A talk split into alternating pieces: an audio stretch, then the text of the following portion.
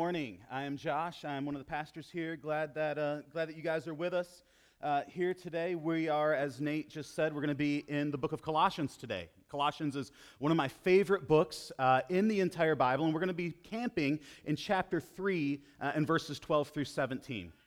If you've been around here, you know that we are currently uh, working through a series in what we're calling spiritual formation. Now, it's kind of a weird term. A lot of us don't know exactly what that means, but here's what we mean by spiritual formation. We mean that if you're a Christian, if you are a follower of Jesus Christ, God is forming you. God is making you. God is remaking you into the image and into the likeness of Christ by his Holy Spirit who lives within you. He is making you into what it means to be truly and fully human. See, we believe as Christians that Jesus of Nazareth shows us what it means to be truly and fully human. He shows us the life that we were created for. And we also believe that God, by His grace, is changing us into the likeness of Christ by the power of His Holy Spirit. And the truth is, you might not have ever thought about it that way. You might not even consider yourself a religious person. But the fact is, that is what we all want. It's actually what we all hunger for deep down, whether you're religious or not, whether you would articulate it that way or, or not. This is what we all desire. We all know that we are not what we ought to be, and we all long deep within ourselves to be something more couple of weeks, uh, my kids are going to dress up for Halloween. And they are really excited this year uh, because this year they get to be the PJ Masks. We got a picture of them up here. They are, they are fired up about being the PJ, Ma- the PJ Masks are like this cartoon. So you might not know who they are. That's okay. That's not the point. The point is they're dressed up like superheroes because they want to be more. Just like my brother and me dressed up like superheroes when we were kids. I don't have any pictures of that today, thankfully. But we, when I grew up in, in Western New York, I grew up outside of Buffalo, New York, which means two things. Which means, number one, I'm rooting for the Bills today. Sorry, Colts fans. And which means, number two, that we actually got real snow in the wintertime. And so there would be all of these snowbanks just piled up all over the place, piled up in our front yard. And I remember as a kid getting up on the railing overlooking my parents' deck and doing swan dives into the snowbank because I wanted to fly like Superman. From the earliest age, we want to be more. We want to be something better. And the truth is, thankfully, uh, that most of us don't go around wearing tights and a cape dressed up like superheroes anymore. But we still dream of being more, don't we? I mean, that's why we work hard in school. That's why we work hard in our job for that dream job. That's why we hit the gym. That's why we read those books. That's why we buy the products that we buy. Yesterday, I was watching Alabama put a beating on Tennessee, uh, and this, this commercial came on for the Apple Watch. And at the very end of this commercial for the Apple Watch, it said this it said, There's a better you in you. There's a better you in you. Now, listen, I am not hating on the Apple Watch. I'm not hating on you if you're wearing an Apple Watch. We're not burning our Apple Watches after the service. So take a breath. We're going to be okay. But the truth is, Apple, and it's not just Apple, but, but anyone, when they sell you something, they're trying to sell you something, and they're trying to sell you more than a product.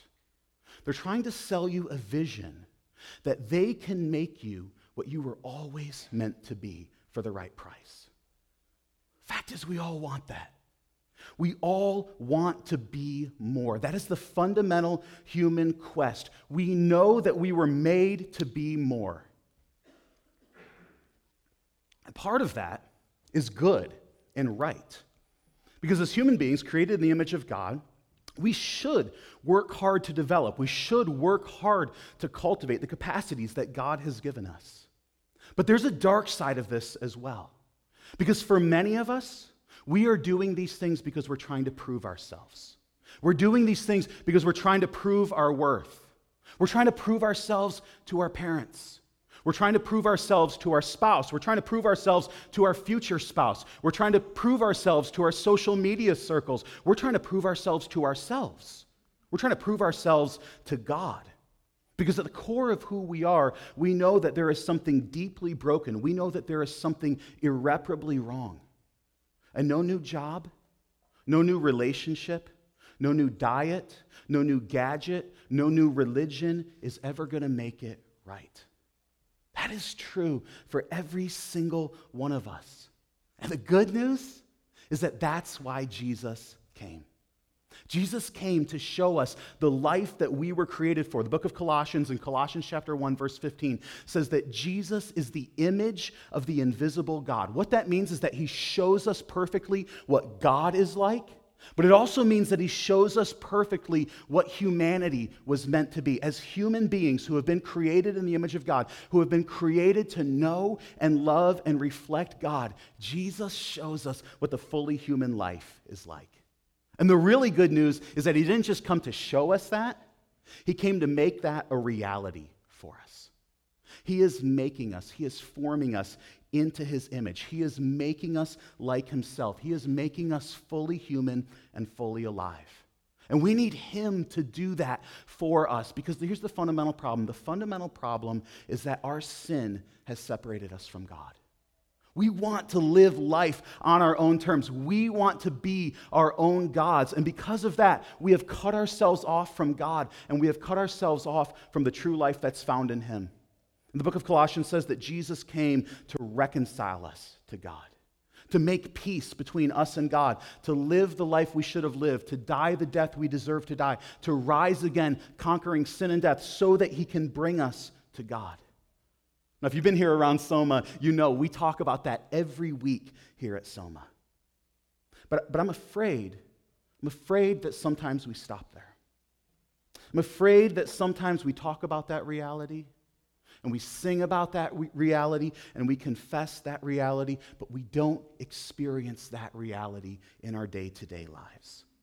And that is why we're doing this series on spiritual formation because we want to experience the life giving, life changing power of Jesus. We want to experience the ways that the gospel changes everything. We want to experience the truly human life that God created us for, that Jesus died for, that the Holy Spirit empowers us for. Book of Colossians, Jesus, or Paul says, Jesus has come to reconcile you to God through his life, death, and resurrection, and now he is making you a people who reflect him, a people who are fully alive in him. So the question that we need to ask then is what does that look like? What does it look like to live this fully human life that God has created us to live? And that's what we're going to see in Colossians chapter 3. What we're going to see is that it means practicing the way of Jesus together. Very intentional. You see, I've got it highlighted there. Practicing the way of Jesus together. We were very intentional as we were starting out this series, as we were mapping out this series, about saying that, that spiritual formation, following Jesus, is not something just that I do. And it's not just something that you do, and it's not something we do in isolation. We practice the way of Jesus together. Because the truth is that if, if you read the Bible, you realize God isn't just reconciling isolated individuals to himself. And he's not just changing the lives of isolated people, he is making us into a new people. We, we read it earlier, Ephesians 2. He is creating one new humanity, he is building a new family. And all of us together are becoming like Jesus. If you go all the way back to the Bible, Genesis chapter 1, God, the community of God, Father, Son, and Holy Spirit, creates human beings in his image, after his likeness, as communal creatures. And so, part of God restoring us to what he created us to be is recreating us in the context of community. Because the truth is that your story is not just your story. And my story is not just my story. Our stories are part of a larger story. They're part of a story about how God is recreating humanity, how He is building a new human family, and how He wants us to experience change together. I love the way Paul Tripp says it. Paul Tripp says, What we become, we become together. What we become, we become together. And that is so countercultural for us. Because think about it from the earliest age, what are we taught? We're taught we are the authors of our own story. I choose my identity. I define who I am. And then I go out and build an identity for myself on my terms, in my way. The Bible tells us something better.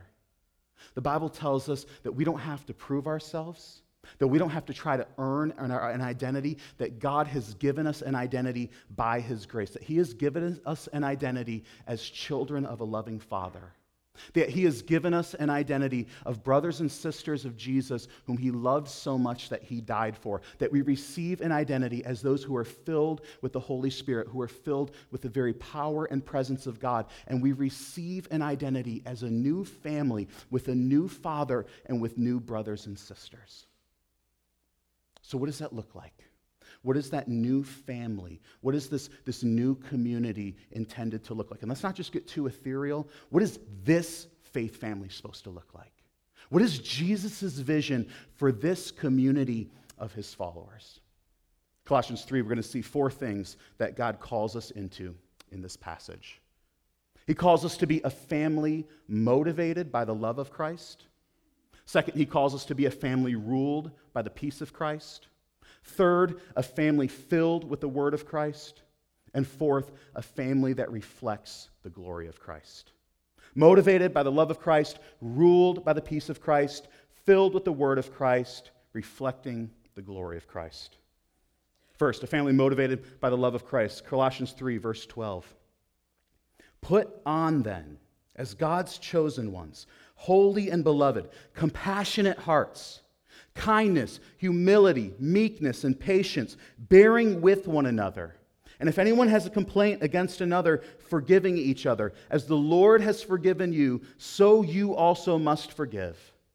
And above all these things, put on love, which binds everything together in perfect harmony. If we're going to practice the way of Jesus together, then we've got to be a people who are motivated by the love of Christ. And do you notice in this passage, Paul begins by reminding us of the grace of God. He starts out reminding us who we are in Christ. Look, look at verse 12. Look who we are. He says, Put on then as what? First, you are God's chosen ones. We're not followers of Jesus because there's something special about us. We're not followers of Jesus because, because we're better than anyone else, or smarter than anyone else, or more moral than anyone else, or more deserving than anyone else. We're followers of Jesus because God has reached down and saved us and called us by His grace, and by His grace brought us to Himself. We're His chosen ones. Second, He says, You are holy. You're holy. The, the word holy in the scriptures simply means set apart. God has taken us and He has set us apart for Himself. We haven't made ourselves holy. We haven't earned it. If you look in the scriptures, anytime God makes something holy, he does it by his grace. He takes it, he rescues it, he sets it apart for, for himself.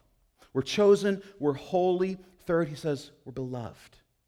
We are the recipients of God's lavish love, not because we earned it, not because we deserve it, but because God is a gracious and loving Father who loves to pour out his love on us. God's grace comes first. We don't do these things to try to make ourselves holy and beloved. We do these things because we are already holy and beloved. God loved us when we were completely unworthy. And that enables us to love other people even when they are completely unworthy. God's love is the motivation for our love. God's love compels us to love one another. So Paul starts with that, and then he says, Now, in light of that, in light of the love of God, this is how you should live. Look, look what he calls us to put on, verse 12.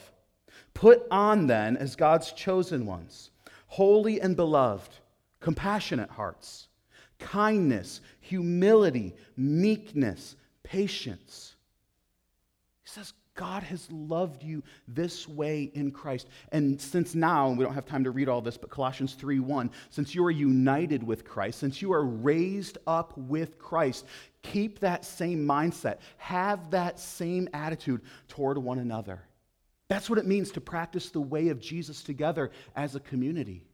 We adopt the heart of Christ toward one another. As Jesus has been compassionate toward us, we are compassionate toward one another. As Jesus has shown kindness to us when we were completely undeserving, we show kindness to others who don't deserve it. As Jesus humbled himself, As Jesus lowered himself, as he took the form of a slave, as he died in our place, we humble ourselves. We die to ourselves so that we can live for the good of one another. As Jesus was characterized by meekness, by gentleness, as he laid down his rights to give us the right to be children of God, we lay down our rights for each other. As Jesus is patient with us. Jesus refuses to give up on us. And as he is patient with us, we are patient with one another. We refuse to give up on each other. We refuse to walk out on each other because God refuses to walk out on us. That's why we bear with one another. Look at verse 13 bearing with one another. And if anyone has a complaint against another, forgiving each other, as the Lord has forgiven you, so you also must forgive. C.S. Lewis says it this way He says, To be a Christian means to forgive the inexcusable because God has forgiven the inexcusable in you. Forgive as He's forgiven us. And verse 14, and above all of these, put on love, which binds everything together in perfect harmony. Love is the defining characteristic of a Christian. John 13, 35, Jesus says this. He says, By this will all men know that you are my disciples, if you have love for one another. That's what it means. That's what it means to practice the way of Jesus together. It means forgiving each other, it means loving each other as God has loved us. That sounds really good, doesn't it? Like, that is probably the most uncontroversial statement that I could make. Let's all love each other. Let's all forgive each other. That sounds so wonderful. Anybody can agree with that. But I want to remind you how Jesus loved us. Think about how Jesus loved us. He didn't just love us with some mushy, kind of sentimental love, His love led Him to action, His love led Him to serve. His love led him to die. His love led him to empty himself and die in our place. His love was a costly love. See, love is not mere sentimentality. It is not warm, fuzzy emotions. It is not defined simply by how I feel in the moment. It is defined by how we act toward real flesh and blood human beings. That's why Paul says here, put these things on. Put these things on because why? Because this doesn't just happen naturally this week I was, I was trying to prepare this message, and a bunch of things just kept coming up that were taking me away from it. And I, I remember distinctly Thursday morning. So on Thursday morning, my, my wife leads a, uh, a program in here called Tales and Tunes for Kids. She wanted me to give a PSA for it. Uh, a program in here called Tales and Tunes for Kids. And so I'm scrambling and getting my kids ready, and I'm trying to brush their teeth, and I'm trying to get them dressed, and I'm trying to keep them from sticking their tongues in the light sockets and all of these different things. I'm just trying to get them out the door. And, and I was being so short with them. I was being so impatient with them. And I remember thinking, why can't these kids just hurry up and do what they're supposed to do so I can get to my sermon on patience? right? Because there's the thing like, I can talk about it. I could talk about kindness and compassion and pa- patience. I can, I can admit, yeah, I should be a kind, compassionate, patient person. But am I actually compassionate and kind and patient toward the actual people in my life? This needs to be worked out in the context of real relationships. Can I say this? this? This is why we encourage you to connect to a missional community here at Soma. Because we can come in here on Sunday morning and we can smile and we can hold it together for an hour and a half. But we need to be in each other's lives. We need to be loving each other on a consistent basis. This is also why we practice covenant membership here at Soma. Be- because you can say you are compassionate about some amorphous group of people out there. You can love the idea of the church. You can love the idea of the people of God. That's easy. Anybody can do that. Anybody can love when you're not committed. There is no cost in that. And anybody can love the people who are just like them. Anybody can love the people who never run, rub them the wrong way. Anybody can love the people who never disagree with them. But that's not what the church is. I love what Michael Horton says about the church. He says, A church is not a group of friends that you've picked, it's a group of brothers and sisters God has picked for you. So let me ask you, and let me ask me can we love the real flesh and blood brothers and sisters that God has picked for us? Everybody loves the idea of love until you got to love someone who annoys you. Everybody loves the idea of forgiveness until there's actually something to forgive. It is easy to be patient with the people who never test your patience. If we are not careful, I am terrified of this because we talk so much about community in, in our day and age. If we, are, if we are not careful, we will fall into the trap of what I call consumerist community.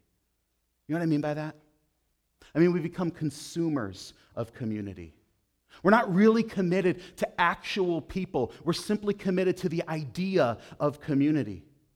And many of us go bouncing from community to community from church to church, from relationship to relationship, we shop around endlessly for the idealized community and we never find it. And in the end, we end up cutting ourselves off from the possibility of knowing deeply and being known truly.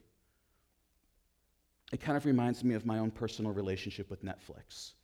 Um, I, maybe I'm the only one who does this, I don't know. But, but here's what I do when I pull up I will fire up Netflix and I will just scroll and I will scroll and I will scroll and I will scroll through my watch list. Okay, none of that looks good. And I will scroll through all the suggestions. No, and I will go through every single genre they have to offer, and nothing's good. So I flip over to Amazon Prime and I do the same thing over there. And, and after about an hour, I'll go to bed. And I, I believe, I truly believe that I have spent more time scrolling Netflix than actually watching Netflix. But the truth is, that's how many of us approach community. We're always looking for something, always searching, but we never find it. And the reason that we never find it is because we never commit to anything. So let me just encourage you. This goes against the grain of our culture. I know that. But commit to something. Commit to some real people.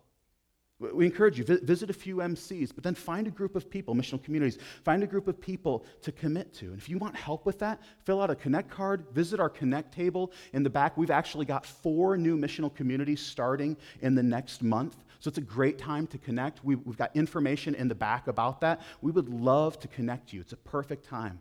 Find a missional community, find a church family to commit to. Here's the thing it might not even be Soma, and we understand that. Because we are definitely not for anyone. And if it's not us, we'd love to help you find another church community to, to connect with. But find a real community of real flesh and blood people to commit to. Because that's where the gospel becomes real in our lives. That's where it stops being just religious platitudes or theological concepts.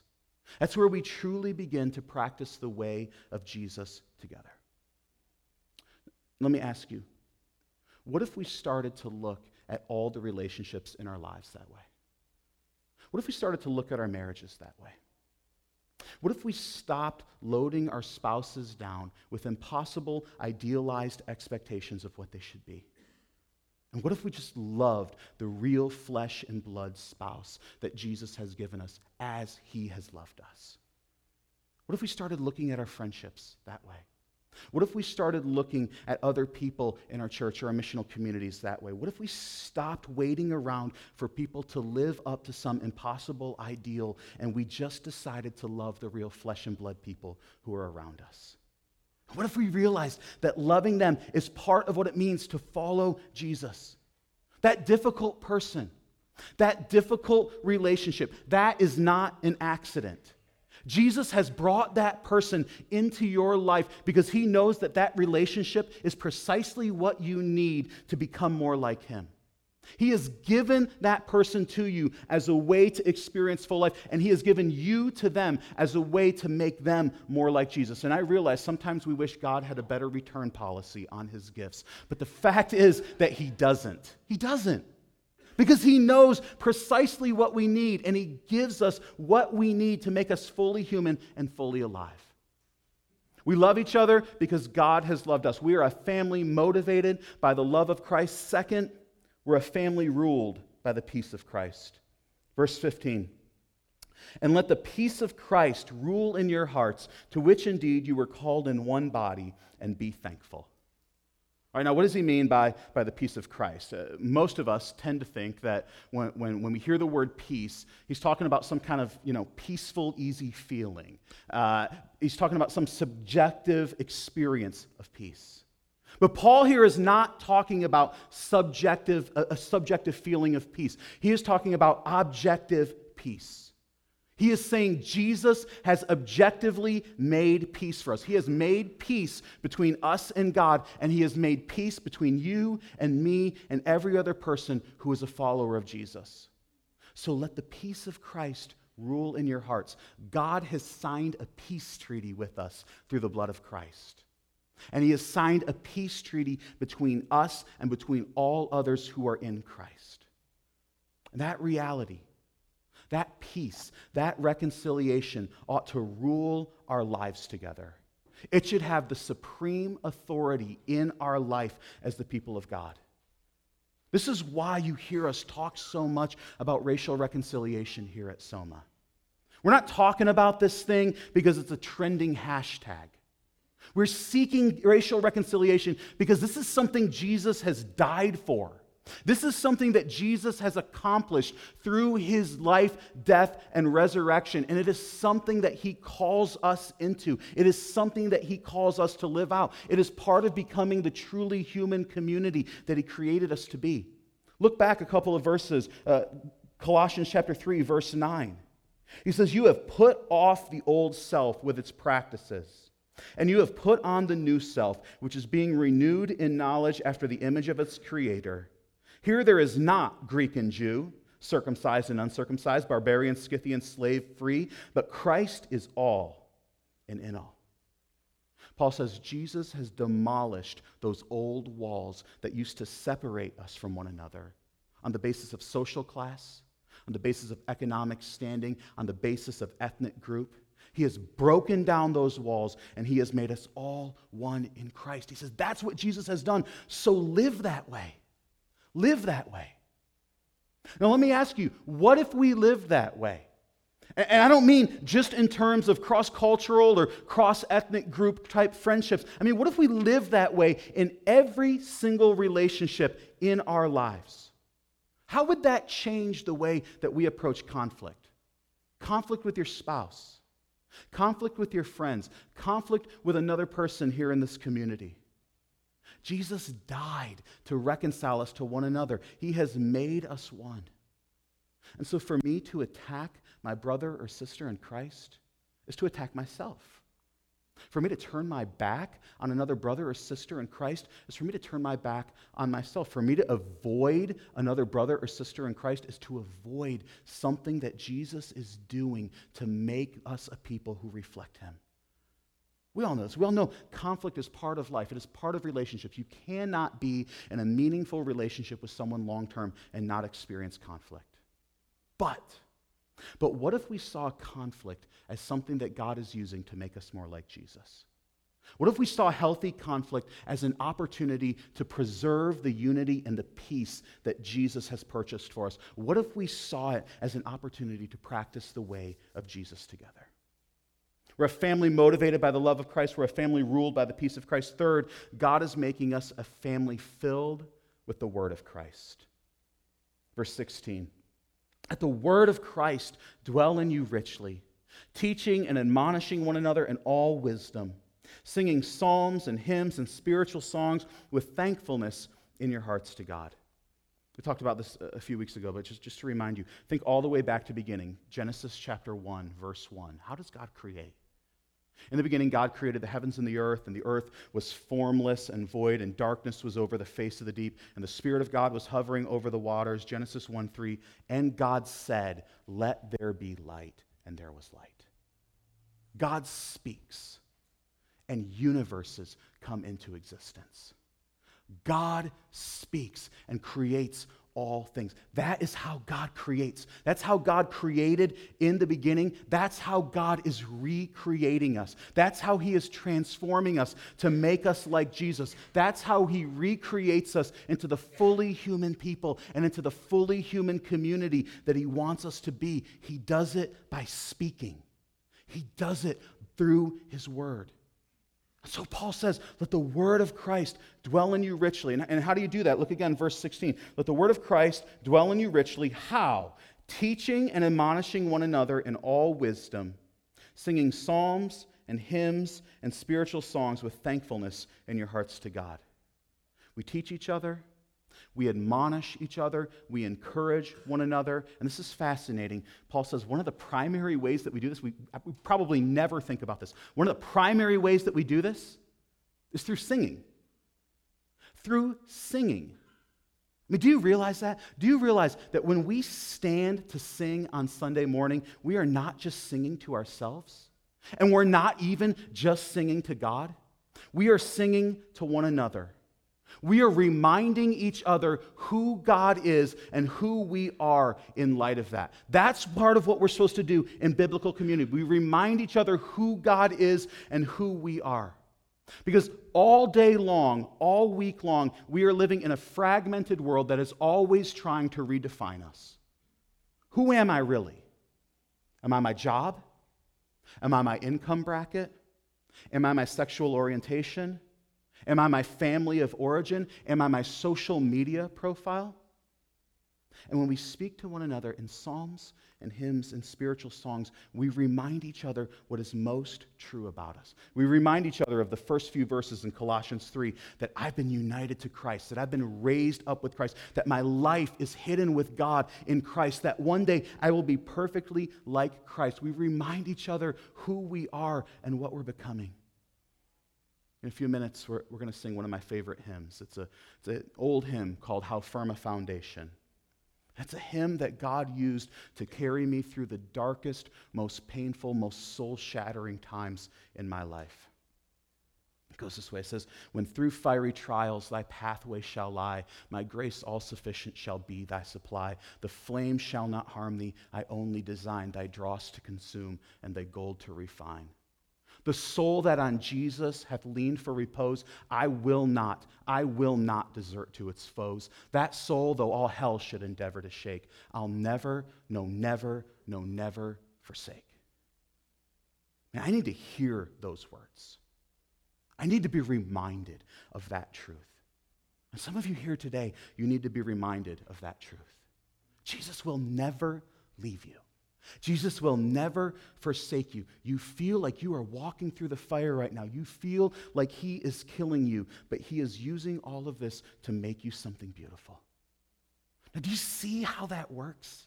We sing these songs, we sing these words, and we remind each other of the hope that we have in Christ. And that's not just something that happens on, at a Sunday gathering, that's something that should be happening throughout the week. Now, listen, I am not saying you need to call up your buddies and you need to sing to them over the phone because that might get weird really quick. But we should be encouraging one another, right? Like I look around this room, I see guys in my discipleship group. This is one of the things that the guys in my discipleship group are amazing at. Someone shoots out a text asking for prayer or something that, that they're working through, and immediately guys respond with psalms, with scriptures, with song lyrics. The song that we just sang right before this, highly favored, anointed, filled with your power for the glory of Jesus' name. One of the guys shot that out to us and reminded us who we are in Christ, reminding each other of the hope of the gospel. We're trying to let the word of Christ dwell in us richly, not because we want to be some kind of super spiritual weirdos but because we need it. Because we need it. Because we need the Word of God. Because we need to be reminded of the faithfulness of Christ. Because Jesus is our only hope. Do you know what Old Testament book the New Testament quotes more than any other? It's the book of Psalms. It's the book of Psalms. When, when the writers of the New Testament want to teach good theology, when the writers of the New Testament want to teach people how to live out who they are in Christ, they go to the hymn book. Because the fact is that we learn our theology from the songs that we sing, and our lives are shaped by the songs that we sing. Christians have always been a singing people. So let me ask you as you sit here Does Jesus make your heart sing? Does the reality of his gospel make your heart sing? And it should. Singing is one of these ways that we practice the way of Jesus together because psalms and hymns and spiritual songs help to produce thankfulness in our hearts. Do you notice this? Look, just look at verses 15 through 17. Look how many times the word thanks occurs. Verse 15, let the peace of Christ rule in your hearts, to which indeed you were called in one body, and be thankful. Verse 16, singing with thankfulness in your hearts to God. Verse 17, giving thanks to God the Father through him. Three times in three verses. Be thankful, be thankful, be thankful. The Christian life is a life of holy joy. It is a life of heartfelt gratitude for God's amazing grace to us. It doesn't mean that there are never hard times. It doesn't mean that we walk around all happy clappy all the time. It doesn't mean that we never mourn and we never lament or we never struggle. But even in the midst of those times, thankfulness should be the theme of our lives. And it should be the theme of our church. And yet, notice this. What, Paul doesn't just say, oh, you will be thankful. No, he says, be thankful. He commands it. And he commands it three times. Because thankfulness is not automatic. We have to be intentional about cultivating thankfulness in our own lives and in the lives of each other.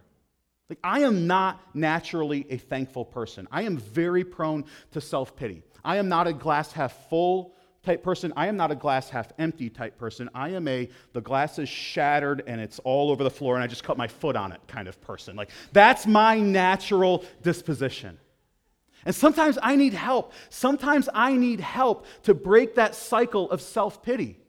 Sometimes it's a guy in my discipleship group who texts me or who reminds me of the faithfulness of God. Sometimes it's singing the words of a great hymn or reciting a psalm. Listen, ingratitude, a lack of thankfulness, will become a cancer that eats away at your soul. So let's help each other. Let's help each other become thankful people. We're a family motivated by the love of Christ. We're a family ruled by the peace of Christ. We're a family filled with the word of Christ. Finally, we are a family that reflects the glory of Christ. Verse 17 Whatever you do, in word or deed, do everything in the name of the Lord Jesus, giving thanks to God the Father through him. Now, in the ancient world, a, a person's name was a way of referring to their character.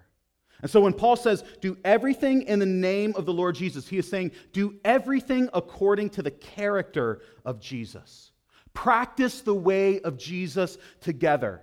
The character of Jesus should be the defining reality of our life together. His compassion, His kindness, His humility, His gentleness, His patience, His peace, His love.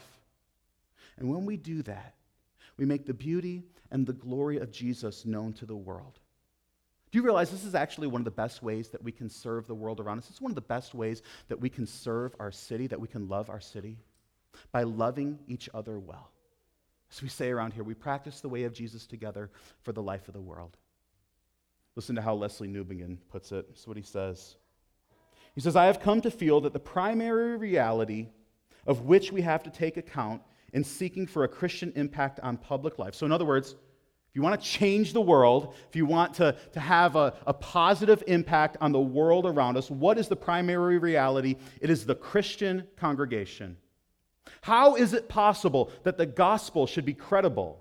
That people should come to believe that the power which has the last word in human affairs is represented by a man hanging on a cross? I am suggesting that the only answer the only hermeneutic of the gospel, in other words, the only way the gospel will make sense in the world, is a congregation of men and women who believe it and live by it. It is really popular these days to talk about the vision for the church. What's our vision? What's our vision for Soma? This is it. And more importantly, I think this is Jesus' vision for Soma Church. A group of people who love one another as he has loved them a group of people who are so defined by Calvary love that the world looks at us and says, if those people who follow Jesus love each other like that, then there must be something amazing about this guy named Jesus. And let's be that kind of people. Let's be the kind of people that he is creating us to be. A family motivated by the love of Christ, a family ruled by the peace of Christ a family filled with the word of Christ, a family that reflects the glory of Christ. In a couple minutes, we're, we're going to move to communion. But before we do that, I want, I want to ask you to do something. I want to ask you to take inventory of your life. Take inventory of your relationships. Does the love and the peace and the word and the glory of Jesus rule my life? Is it the defining reality in my relationships? Maybe it's not. And maybe you just need to be honest about that. Maybe you need to be honest and confess that to God. Maybe you need to be honest and confess that to your spouse or to your roommate or to your kids. Maybe you need to forgive someone as Christ has forgiven you.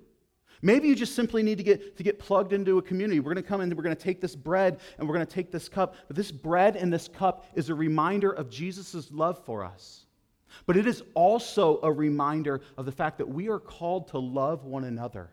It's a visible expression of the fact that we are united in Christ. 1 Corinthians chapter 10, Paul says this. He says, Because there is one bread. So in a few minutes, we're going to come, we're going to take pieces off this one bread. This is a visual reminder of this fact. There is one bread. We who are many are one body, for we all partake of the one bread. The body and the blood of Jesus has not just made us united with God, it has made us one. It has united us with one another. And so, as we come to it, you need to ask yourself, I need to ask myself, what is keeping me from living the life and community that God has designed me for? For some of us, it's, it's just our schedule. Our calendar doesn't reflect the fact that God is reforming us, is making us like Jesus in the context of community. For some of us, it's shame, it's fear. We're terrified I might not be good enough. If I get into a relationship with these people, they might see who I really am, and I don't want to really let people know who I am. Let me just say this you don't have to be good enough.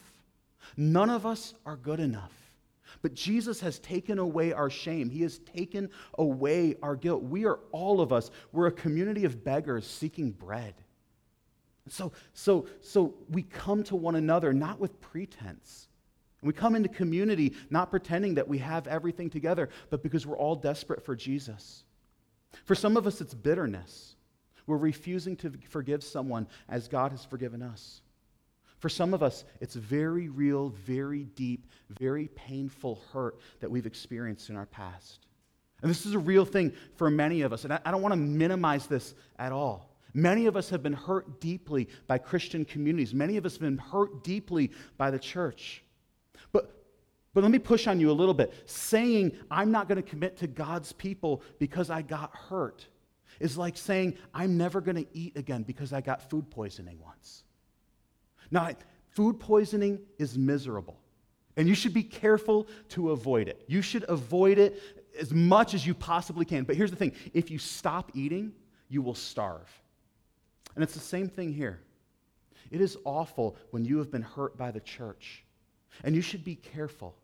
And you should do your homework. And you should make sure that this community is not a toxic, destructive community. But don't cut yourself off from God's people because if you do, in the end, you will end up starving your soul. So, as we go to communion, let me just invite you let, us examine ourselves. Confess if you need to confess. Forgive if you need to forgive. Reconcile if you need to, rec- need to reconcile. And then come and be reminded that Jesus has made peace. He has reconciled us to God through his life, death, and resurrection, and he has reconciled us to one another. So come and eat and drink and celebrate that fact. The way that we do that, we have stations at the front. We'll have stations in the gallery in the back. We simply come down the aisle, tear off a piece of the bread, dip it in the cup, and take it and return to our seats. And maybe you're here today and, you're not, this isn't true for you. You're not trusting in Jesus' death and resurrection to make you right with God. And we just invite you to, to remain in your seat while others come to take the bread and the cup. Not because we think we're any better than you or anything like that, but simply because we just don't want you to feel pressure to do a perfunctory religious thing. This meal is a reminder that we've been reconciled to God and we've been reconciled to one another. And so, if you haven't experienced that, if you got questions about that, if you want to explore that, we would love to speak with you after the service. And so, let's pray, and then let's be reminded through his body and blood. Lord, we thank you. We thank you that you have not left us to ourselves. Thank you that, that you've poured out your grace on us, chosen and holy and beloved. Thank you that Christ is so compassionate and kind and humble and gentle and patient with us. We thank you that, that you've made peace with us through the blood of your Son. We thank you that you've made peace not only with us, but you've made peace between us. We thank you for your love. God, we pray that your love would be the defining reality of our lives. that it would be the defining reality of our community together. We pray that the body and the blood of Jesus would frame the way that we think about every moment of our lives, would frame the way that we think about every person who is your son, who is your daughter. Thank you for the body of Christ broken for us. Thank you for his blood shed for us. We pray in Christ's name. Amen.